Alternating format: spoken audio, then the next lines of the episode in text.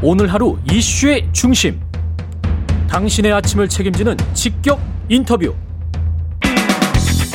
여러분은 지금 KBS 일라디오 최경영의 최강 시사와 함께하고 계십니다. 네, 문재인 대통령이 어제 저녁 코로나 위기 극복 관련 방역과 민생 경제를 주제로 국민과의 대화를 나눴습니다.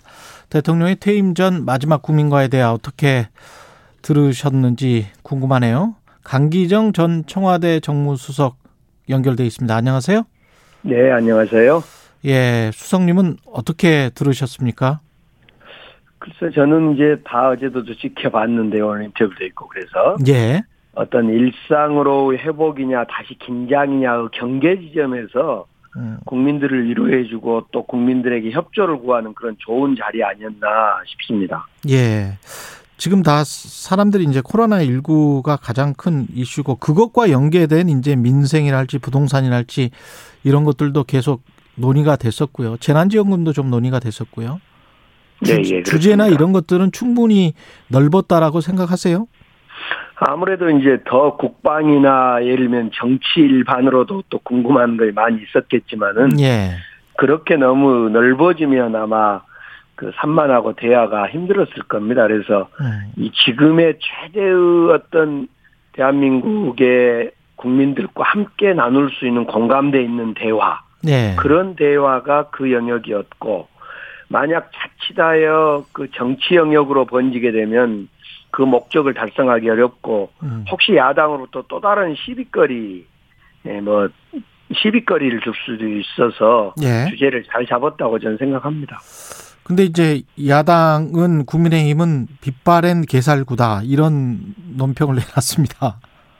아무래도 국민과의 대화는 국민들이 진솔하게 묻고 또 대통령은 그거에 공감하는 그런 대화 방식이기 때문에 예, 예 뭐 그 내용에서 어떤 그냥 천지개벽할 대화 내용이 존재하지는 않는 것 같아요. 그래서 음.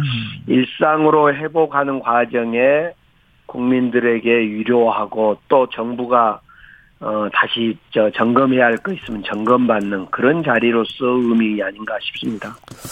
이게 KBS가 여론조사 기관을 통해서 연령, 성별, 지역 등을 고려해 선정한 300여 명이 온 오프라인으로 참여한 방식이었거든요. 근데 이 네. 형식은 네. 어떻게 생각하세요? 이렇게 좀 국민 대표성을 갖고 있다라고 생각하십니까? 아니면 네 대표성도 대표성이고요. 일상으로 회복을 보여주는 과감한 어떤 도전 아닌가? 예를 들면 당연히 비대면을 택해서 진행을 할 수도 있었거든요. 그런데 네. 지금은 이제 방역도 해야 되고 회복도 해야 되는 어떤 지점에서 약 200명은 어, 현장에 나와서 또 100여 명은 그 비대면 형태를 통해서 했, 했기 때문에 저는 일상으로 회복하는 과정에 보여줄 수 있는 적절한 모양이었고 특히 이제 300여 명을 보니까 이제 한 아주머니도 계시잖아요. 그 아주머니도 막 얘기를 듣고 보면 아무 얘기도 아니에요. 내가 열이 나서 병원 갔더니 치료를 안 해주더라. 뭐 너무나 일상적인 얘기여서 그렇죠. 그런 얘기도 할 수 있어서 너무 좋았어요. 예. 근데 이제 그런 이야기를 대통령이 듣고 어떤 대통령이 조치를 취할 수 있는 영역도 또 아니잖아요. 어떻게 생각해 보면. 국민과의 대화 자체는 예. 어떤 해법을 주기보다도 그 자리에서 음. 해법이야 각 부처나 내각 여러 지자체에서 주는 거고 예. 국민과의 대화의 목적은 국민의 소리를 듣고 음. 공감해주고 아 그렇구나 하고 그런 자리라고 봅니다. 예. 그래서 그 자체에서 무슨 해법이 있거나 뾰족한 수를 해놓는 그런 건 아니라고 봐요. 아. 와, 그렇군요. 예. 그 국민에게 던진 어떤 메시지랄지 인상적으로 그 한 6개월 정도 지금 퇴임을 앞두고 있지 않습니까? 네, 예. 이런 상황에서 어떤 메시지를 가장 강렬하게 느끼셨어요? 저는 두 가지였다고 봅니다. 처음 모두 말씀에도 그런 이야기가 있습니다만은 6개월이라는 시간 길지는 짧다 하면 짧은데 음. 길다. 짧지는 않다.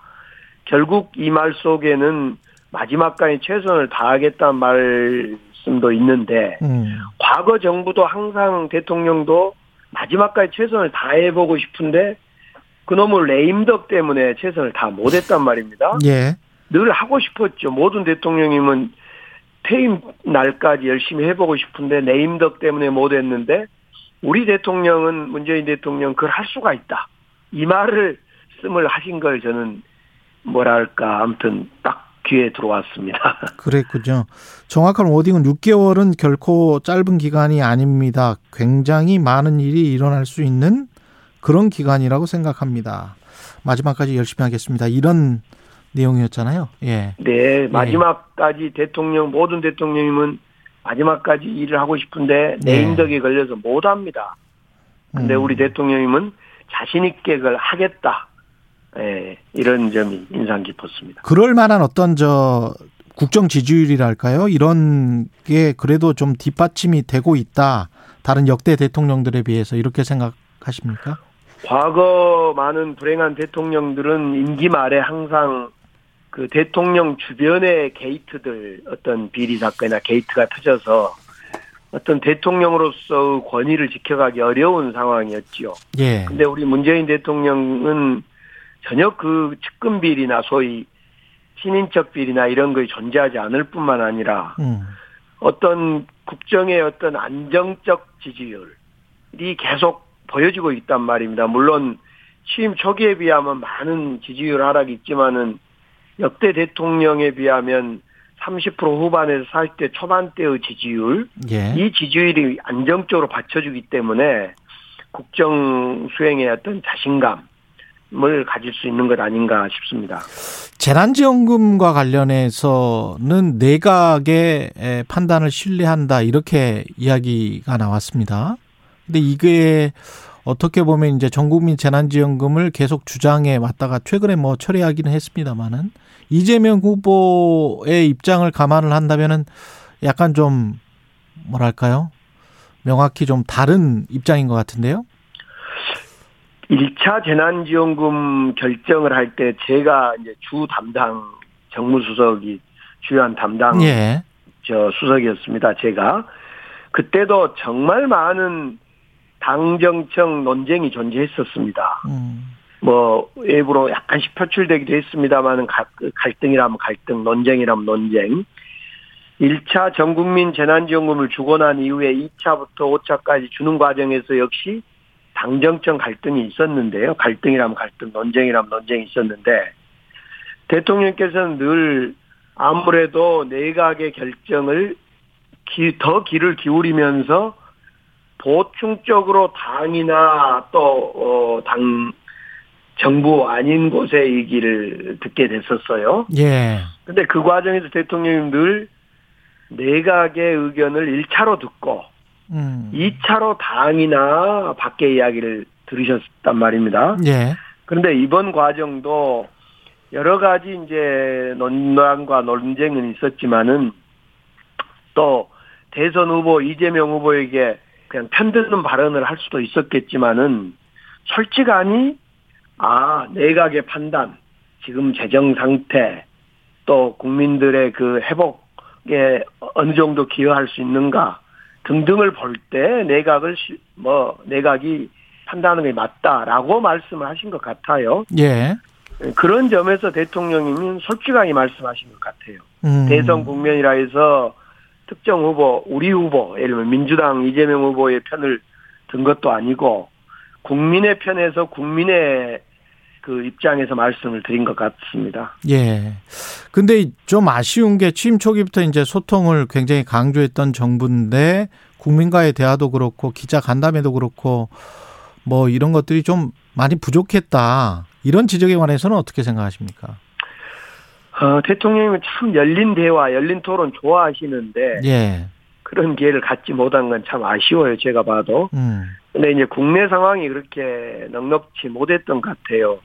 일본 수출 규제, 지소미아 문제, 그리고 코로나 문제로 이어지는 한 2년 동안, 3년 동안 그런 과정 속에서 이 소통이 좀 더 부족했던 거 아니냐.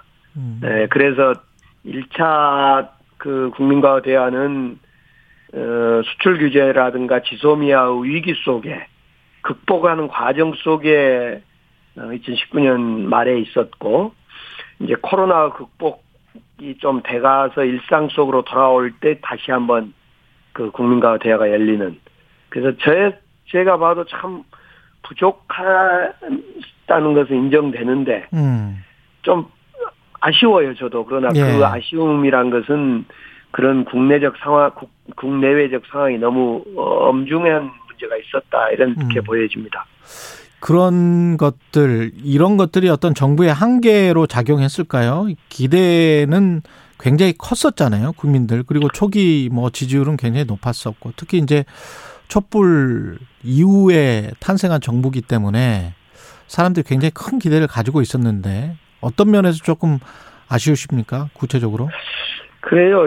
저 초기에 국정 지지율은 70% 이상으로 엄청 높았죠. 그 예. 남북 관계에 대한 기대, 음. 또 촛불에 대한 기대, 적폐 청산에 대한 기대 이런 것들이 높았는데, 예. 그러나 지금 지지율이 결코 낮다 이렇게 볼 수는 없을 것 같아요. 음. 역대 정부는 앞서도 말씀드렸듯이 다 레임덕 빠져서 손발이 놓고 이제 퇴임만 준비하는 그런 정부였다는 거로 볼때 예. 우리 정부는 여전히 잘 가고 있다. 단지 우리 정부에서 역시 저는 이제 균형 발전 정책에 대한 아쉬움도 있는데 음.